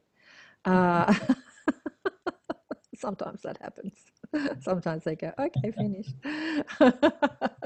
um, yeah, so there's there's hope. Oh, that's what I was going to say. Um, so regardless of what happens on the first of February, there will quite possibly be a mass sighting of um, craft in the sky over New York. Yeah, I suppose the worst worst case scenario uh, for me would be nothing happens at all. yeah. Then you go, I'm- oops. I'm so confident in the information they give me. And that precursor for that sighting, that was just, I mean, uh, my contact, as you know, is, is Life One. And uh, they still, still amaze me, like with, you know, returning the wallet, uh, with the, the sighting of the 15 craft. And it's a journey, and they're guiding me on that journey. And uh, they could give me some more information tomorrow, or someone else could contact with me where I could get the message out to to many more, maybe to millions of people. And uh, we'll just have true. to wait and see. And it is the, the consciousness is the key to all this uh, in relation to raising our conscious understanding of who we are as a species. Well, I wonder how we can get you on a show that's going to get this message out to millions of people. I was just thinking of Red Table Talks, but they don't talk about ETs. I wonder if they would. I'm pretty sure Willow's a, um, a, a hybrid. Uh, anyway, I'm just, my thoughts are so. So, what we can do, people that are watching this show, is that we can see it happen. We can visualize it. We can feel it like it's happened. We can feel a good outcome from it. We, you know, instead of our military group trying to shoot them down, we can see people accepting and being loving and open, and and um, we can visualize it. We can see it happening, and also, you know, see the politicians or the powers that be and the business people that don't want to let go of control. We can see them turning around, you know, like your skeptical friend. We can see them shifting their perspective and stop Mm. thinking about the bottom line and Mm. start thinking about humanity. There are so many wealthy business people that are out there that have done that. You, you know, well, Bill Gates is one of them, and and what's the guy, the foundation that he gave all his money, or gave him all his money, Warren Buffett. You know, they were so focused on making money, and then when they had plenty of money, their their focus shifted from what's in it to me to what can I do for humanity and help the planet. So if we focus on those powers that be rather than resisting them and saying, oh, bloody politicians and the cabal, and oh, you know, if we let go of the resistance and be more like Kevin, be more happy and joyful and grateful and accepting and allowing, and see life through a positive lens, then on mass we have a huge power of influence. I mean, actually, singularly, we have a huge power. But if everyone that's watching this does that uh, and sees it in a more positive light, then collectively our consciousness really has a huge power of influence. Even though my show doesn't talk to millions, um, it talks to you, and you have a power of influence. I'm talking to the Well, people listening to this. We'll wait and see. As you say, it's only a few short weeks away, so we don't have long to wait. And uh, I'm very excited myself to see what happens. And uh, we'll just continue. Uh, worst case scenario, I'll have a weekend vacation in uh, Sandy for three days, so that'll be good. Worst case scenario, yeah, you go to New York, yeah, and have uh, could do some good shopping or something, yeah. Yes, yes. So look up, deals, keep looking deals. up. So the message is look up, look up, look within, and then look up, because they're up there. I, I've got to say, every time I look into the sky, I see them. They're just there by the millions. There's just there's so many people, uh, you know, in the sky. It's not they're not available always to the physical eye, although I do see them a lot with my physical eyes, as lights in the sky or orbs or things like that. But they're there. They're all around Oh, us they're, they're, they're definitely there, and uh, I said they're around us all the time. We- all the time. we just we just don't see them. You know, I mean, they do open up from time to time, and uh, I say on some occasions when I ask them to show up, they do. Other times I'll ask them to show up and they don't. And then, uh, but uh, but when if I look back at the whole journey that I've had, it's uh, uh, just really a continuation of learning about consciousness itself to bring me to this point where I'm comfortable to stand up and say they will appear on February the first, 2020, and uh, if they don't, then they don't. But uh, uh, Let me ask you just before we go, because we're going to wrap it up in a minute. Did you ever Okay. get in contact with Steven Greer? Because I know they wanted you to talk to him. uh, no, I um, I have no reason to. Um, I know he's uh, he's very busy anyway. I did get a message for Steven Greer uh, quite a few years ago from two of the council members from Ort and Dee. Right. Uh, Did he ever changing- contact you back and say? He did, you"? yes. He confirmed. He thanked me for the information, Okay. and he. Uh, they said to give him. I when I asked them who shall I say the message is from, they said tell Dr. Greer that it's from the light beings, and I never heard that term then. But Yeah. I got in contact with him via a third party, Oh, uh. Gary. Heseltine from the UK. Mm. They he passed the message on, and uh, uh, I did get a, an email response back the same day from Dr. Greer to uh, via Gary Heseltine that he thanked me for the information and would take it in, under consideration. And he also sent a, a photograph he'd taken of a light being while he was out in the field one day. Yeah, so that's yeah. the only only contact I've had with him. I mean, uh, he's been uh, working towards this for many many years, as has. many others have. And I'm, as I said before, I'm totally unimportant in this. I'm just really the messenger at the back end of the whole uh, development of consciousness and the whole movement in relation to the ETs and who we are. Yeah. Well, we all have our. We're all important, and we have our roles to play. Um, everyone, everyone that's listening to this is important. Even just thinking Yeah. about this. No, stuff. without a doubt. Without a doubt. We are important as human individual species, as it were, because Yeah. we have that shared consciousness.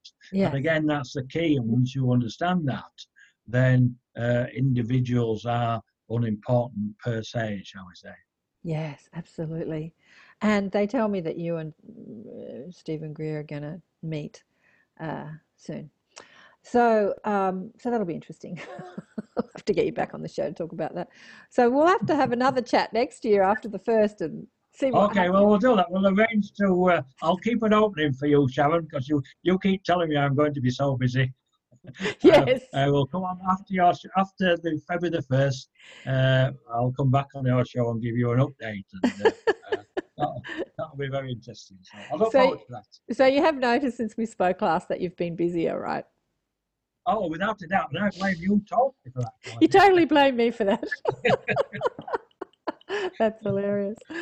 Oh, Kevin, you're always a joy to speak to, and you're fascinating. You're absolutely fascinating.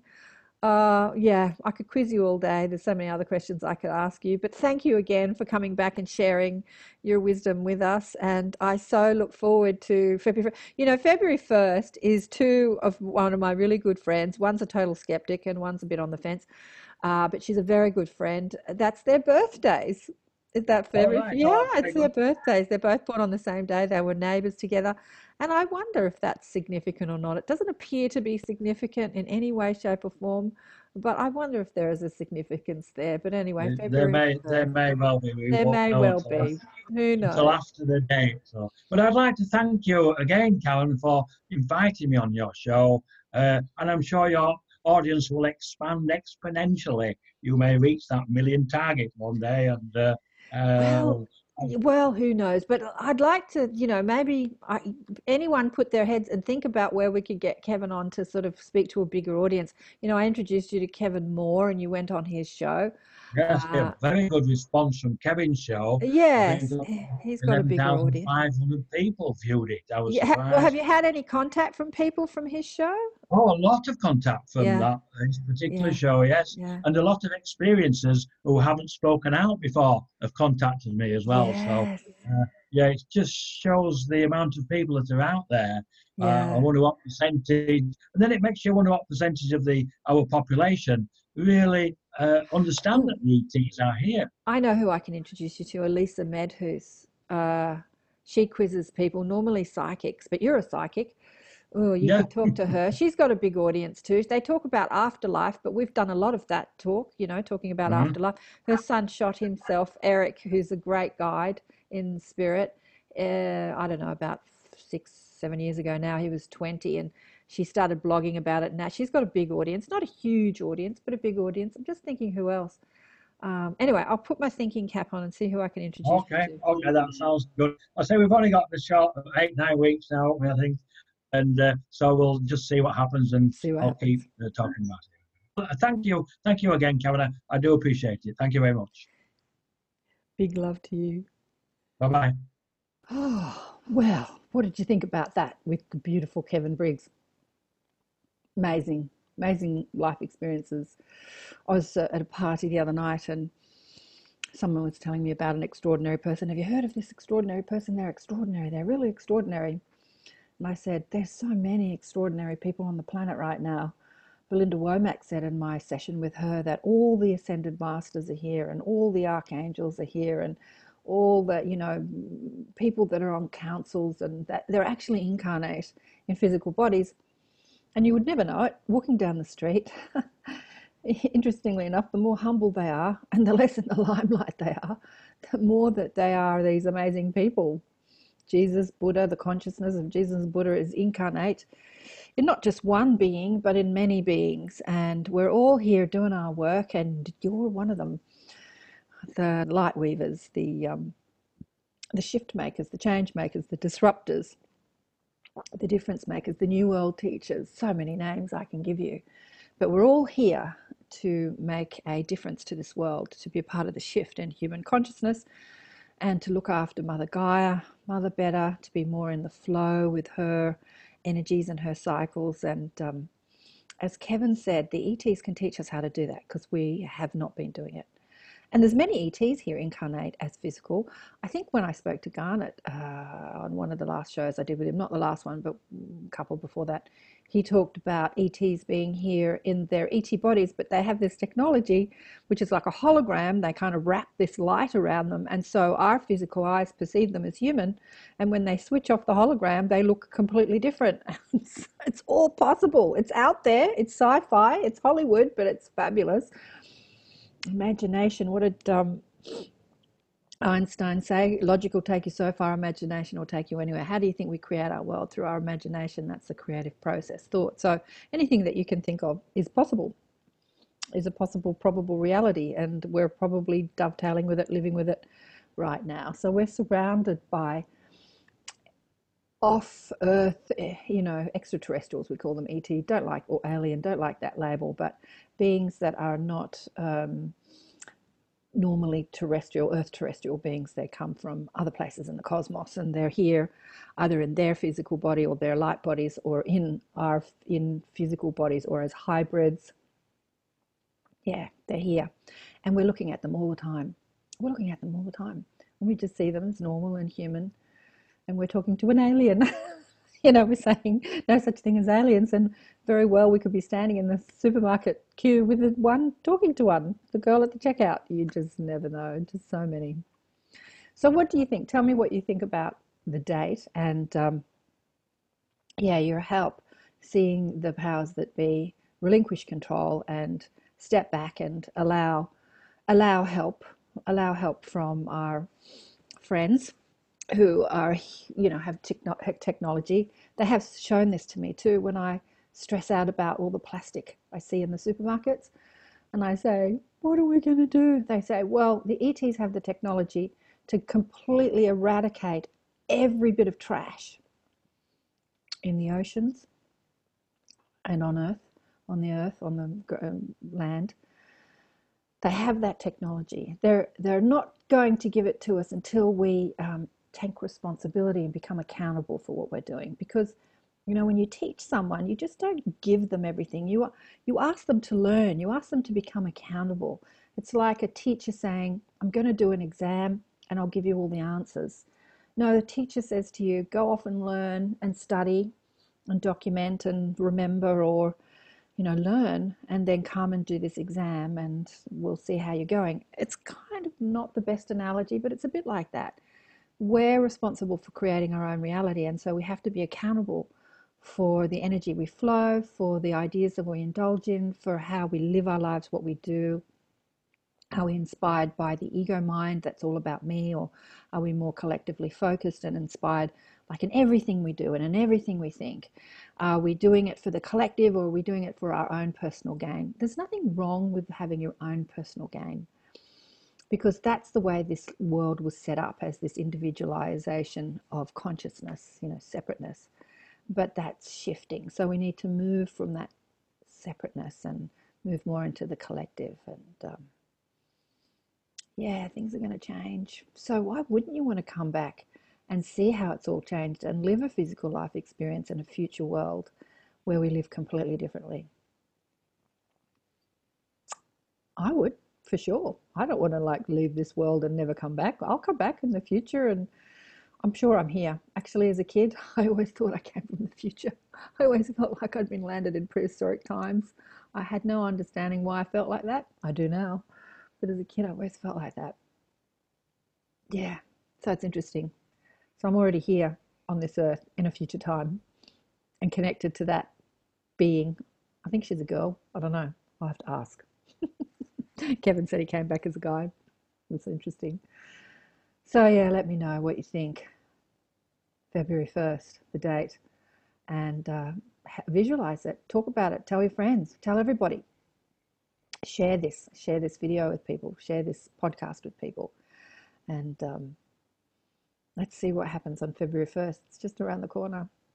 They're going to land on the White House lawn. It's not exactly the White House lawn. I don't even know what the UN looks like in New York. After I finish this, I'm going to Google it. I suppose they're not going to come in a massive ship maybe just like a little ship that's the size of, you know, a big dining room table or my living room or something. I don't know. People tell me that when they go into these tiny little ships, they get in there, it's like the TARDIS in um, Doctor Who. You know, you go in, it's like much bigger than it looks on the outside. my car's a bit like that, looks smaller than you get in. It's like, oh, quite spacious. Anyway, so who knows? It's going to be a little craft, and all these people come out of it. You think, how did you fit all those people in there? it'll be exciting to watch. And there's great hope for humanity if we do allow our higher dimensional friends to help us with the mess that we've made, especially with the pollution. And oh, there are brilliant minds here, I have to say. I'm a big fan of Ocean Cleanup. You know, that uh, I think he's from the Netherlands. He's, was a young boy that invented the ocean cleanup. I follow them on Facebook, and he's cleaning up all the uh, pollution and plastics in the ocean, and he's just launched a um, uh, ships all over the world. He said a thousand rivers are the worst polluting rivers that that contaminate the ocean because the ocean uh, plastic comes from the river system. People throw stuff into the water and rivers and floats into the ocean more than people throwing them off boats. You know, it's coming from our river system. So he's uh, putting out. He's got he's got big funding behind him, which is fabulous and it's mostly funded by individuals, people like you and me, people that donated to his cause. I've donated, and uh, he's um, built these machines that is cleaning up the plastics before it reaches the ocean. And um, anyway, things are happening. Things are definitely happening, and it's very encouraging.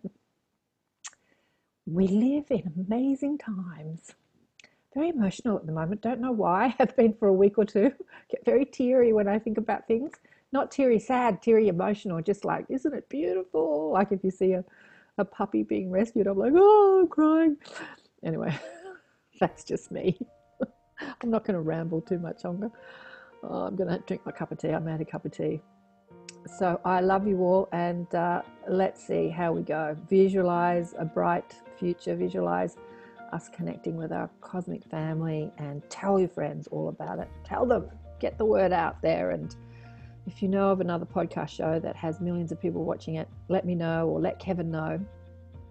I'll put his contact details on my page. All the details to Kevin will be on my page on my website. I don't normally put it under the YouTube or iTunes. I put them on everything you need to know on the page. So go there and have a look. And um, talking to another beautiful uh, new awakening being coming up, uh, Burnett Sherman, and her and her mom, they're fabulous. They've got a show too. And uh, when I look at her, she's got such a clear third eye, so clear, so beautiful to see. It's just full clear vision. Anyway, beautiful. And uh, lots more people, fabulous people coming up. Love you all. Big love. Bye for now. Oh, yeah, Courtney Beck. We had the Inner Sanctum this weekend with Penny. It was fabulous. She gave us, she shared her story and she gave us this manifestation exercise, which was fabulous. And Courtney Beck, who was the psychic I was telling you about on the show with Kevin, is coming into the Inner Sanctum. She channels Krishna and Isis. She downloaded like three books in a matter of months after she woke up, and she's working on a fourth. And she's amazing too. Talk about clear sight. amazing clear sight. Amazing. One of the young light weavers here doing incredible work. And so she's going to come in and be our guest teacher in the Inner Sanctum. And of course, I'm there uh, once or twice a month, and you can talk to me and chat to my mob. Ask them questions, ask me questions, and I'll give it to you. I'm going to do more of those talks from my mob. They've got lots to say. Um, as we move into next year, they've been harassing me for years saying, you know, it's great that you talk to all these people, but can you just like deliver your own messages out there to the public or our messages through you? And I said, yes, yes, yes, yes, I'll do that. Yes, yes. So I'm going to do more of that. So stay tuned. Big love. I'm going now.